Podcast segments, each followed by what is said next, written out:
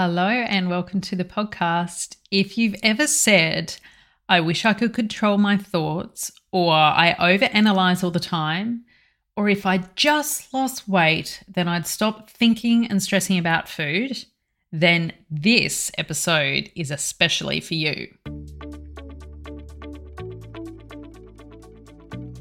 Welcome to the Non Diet Nutritionist Podcast the podcast that promises to deliver a refreshing and no bullshit approach to how we view food, body, and ourselves. I'm your host, Renee Bartlett, clinical nutritionist turned non diet nutritionist and coach. Are you ready? Let's get started. Hello, lovely people, and welcome. Today is all about changing your mind and not your body. This would have to be one of my favorite topics because thought work or mindset work really is the pillar, it's the foundation to true change. And you may have heard that before. And I don't know whether you've tried it. I don't know, you know, your experience with it, but it absolutely is a game changer. It is what I do right at the very start with all of my clients, and for very, very good reason. And it's why now, as we're starting to get into more the nitty gritty of, you know, change when it comes to how you view yourself, your body, and food, it's, you know, not a mistake that I've put this right at the start because this is what I really underpin with everything I do. It's why we have this something to think about thought at the end of every episode because thought work is everything. Um, so, in this episode, I want to explain a little bit about what it is and how it's different to positive affirmations. That's one thing I really want to make clear because a lot of people go, Well, you know, I've done all the positive affirmations and it hasn't worked. I'm like, Yeah, no shit. I'll tell you why it actually doesn't work um, for most people, I should say. Um, so, let's get into it. Um, now, from my personal experience, I have been doing thought work for as long as I can remember as an adult. I just didn't really know that that's what I was doing. And I've always been one of those people that that is I guess more on the, you know, positive side of life and glasses half full. I'm an optimist. I also am quite intuitive and in and in touch with my body. So it was kind of, you know, it's no wonder that I'm doing the work that I'm doing now. And I think that's why I started to implement my own kind of mindset strategies in everything that I've done without actually being trained in it. And when I was trained to do it later on in life, then I was like, oh, okay, now I understand why I was able to get myself out of some kind of shit sandwich situation and pull on through to the other side um, it was from the thought work. So that's kind of my experience with it. And some of the situations that that I dealt with, um, there's probably three. Look, there's a lot of a lot of them, but the three main ones that were really big moments in my life that I look back on and go, "Whoa, fuck! High five, Renee! You dealt with that like a freaking champ." Um, the first one was I was actually divorced early on in my life. So I am in my second marriage. I was actually married quite young in my early 20s. Long story short, I'm not going to go into the details. But anyway, before I was even 25, we were divorced. Um, and I had to deal with, you know, and I was a soldier too. So I had to, you know, be dealing with that whilst I was in the military and putting on this brave face because you know, emotions in the military wasn't really something that, look, I'm going to say I didn't feel comfortable doing. And I think it was because, you know, as a woman, you put up this facade of who you need to be to fit in. And yeah, that was my experience. So, anyway, divorce early on in life, I had to figure out a way. And I'm so proud of myself. I can recall sitting on the couch, um, going, this could actually be a really big turning point in my life. And I remember getting in my car, going for a drive, um, and I sat in the car and I remember out loud saying, Renee, you are going to actively make the decision that you are not going to let this guy's infidelity and having an affair and all of that ruin the rest of your life and your relationships because I knew that I could taint every guy with that same brush. And so I actively made the decision and I said out loud, I'm like, this is his issue. It is not mine. There is absolutely nothing wrong with me. This is his loss. This is his fault. I have done nothing wrong. And not every guy is like him. And that was it. I moved on and I did not have a trust issue with any guy from that point onwards, which I find quite remarkable given the amount of deceit that um, I actually experienced in that relationship. So that is just a testament to how much we can decide what we want for ourselves. And the trick here, and I'm going to share this in how the difference between that and positive affirmations is I truly believed that. Um, I knew that not every guy was like him, and I knew not every guy was going to hurt me in that way. And I believed it. I just had to remind myself of that and make that decision that that is what I was going to believe. And then I moved on. Um, the second incident that happened in my life was um, being deployed in active war zones. And uh, I was deployed to Afghanistan and Iraq. And for any of you listening who've been in those environments, you know what I'm talking about. Um, and even for those service sisters who are in the police or paramedics, fireys, anything like that, where you have this potential where your life could be threatened or you're in a very highly stressful, high threatening situation on a regular occurrence there's a different level of mindset that you need to have to deal with that. And for me, I, you know, there were times when I was really shitting my pants, let's be honest. Um, I definitely was. But to bring myself back down and to be able to function and do what I needed to do and, you know, live in these environments for months on end, I actively believed and told myself and made the decision that I trust myself and the training I have received. I trust myself and the training I've received. And it worked because I believed it. I said this and I believed it. And that was the decision I made. I could have had a completely different experience in those war zones if I had had a different thought, which was, I don't trust the training I've had. Can you imagine how then I would have behaved and interacted in that environment. It just wouldn't have been the same experience. So I went into every situation knowing that I had my own back. And that was it. And also that, you know, my my teammates, my colleagues had my back also and I had theirs.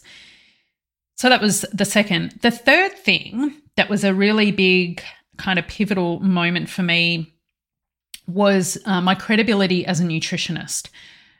And if you remember back to episode one, I talked about how my body had changed when I came back from overseas. Naturally, you know, I was eating very differently, I was moving my body in a very different way, and I didn't look the same.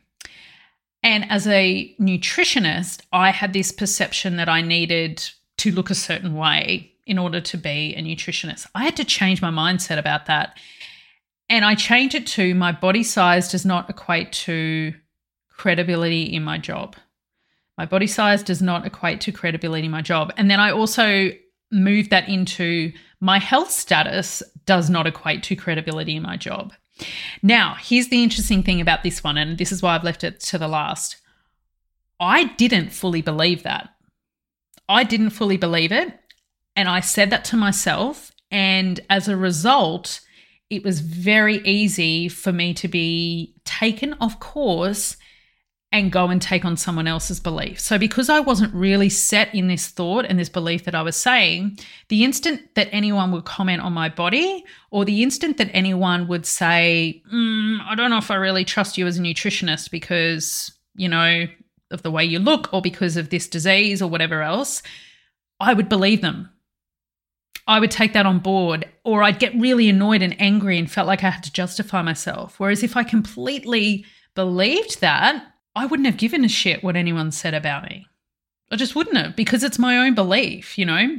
Now, where this has changed is in the last two, no, probably three years, where I've fully embodied and embraced an intuitive eating lifestyle. I no longer have the disordered eating habits. I freaking believe that. My body size does not equate to credibility in my job. I believe that my health status does not equate to credibility in my job. I believe that. So it doesn't matter if I am in a larger body, a smaller body, the same body than I am right now. That means jack shit about my credibility to do my job. And this is the point I want to make here is that the I had the same thought, right? This is a thought that I tried to embody, you know, maybe 6 or 7 years ago, and it didn't work, didn't really stick, and that's because I didn't believe it. I now have that same thought and it is sticking. It is sticking to me. There is no way that's going to shake. And that is because I believe it. And this, my friends, is the difference between the thought work and the mindset work that I do with my clients and positive affirmations. Because with positive affirmations, you're kind of already going to that goal thought, right? You go to that goal thought and you say it over and over and over again, and you do all the things. So maybe you stand in front of the mirror every morning, and 50 times before you even leave, you go, I am worthy of love. I love my body. And you say that over and over and over again. You do it again at night, and months and months and months go by, and you're like, but I still feel like shit. and then that's another thing that you feel like you failed because you don't feel any different. You don't look at your body and feel like you're accepting it anymore, but you're like, but how can that be? I've been doing everything perfectly. I've been doing these affirmations, I've been doing it every day. The reason why you still think the way you do is because you don't believe it. You've gone straight for Everest. You've gone straight to the top without doing any kind of training to get you up to there. So here's here's how I coach thought work is we go, okay, there's your Everest. That's your goal thought.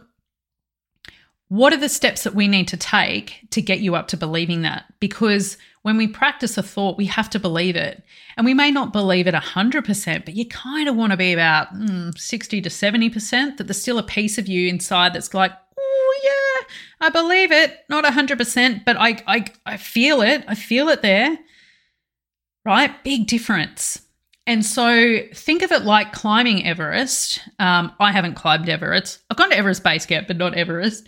Um, you have to acclimatize yourself and you have to do different altitudes at varying levels and you go up to a level okay altitude you camp there for um, a period of time until your body adjusts and then you go up a little bit and then maybe come back down again and your body adjusts at that altitude. Once your body has acclimatized and adjust then you go to the next camp up a bit higher and up again and you keep doing that all the way until you get to everest.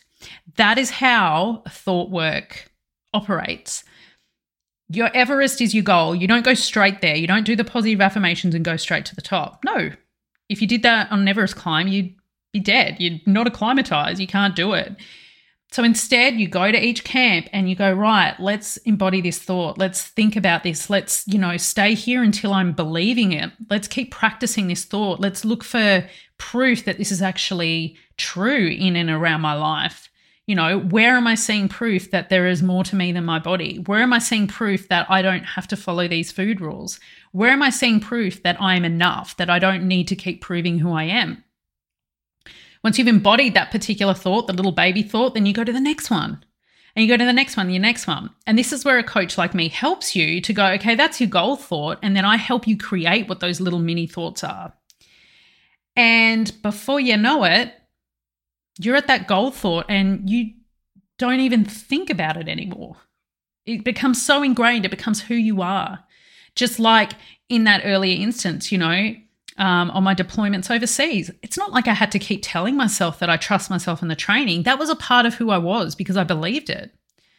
I didn't have to keep practicing that thought. I fully believed it. And so it showed up in everything that I did on operations. It showed up in everything that I did in, in the way that I interacted. And that's the same with how you view your body, in the way that you view food, and the way that you view yourself.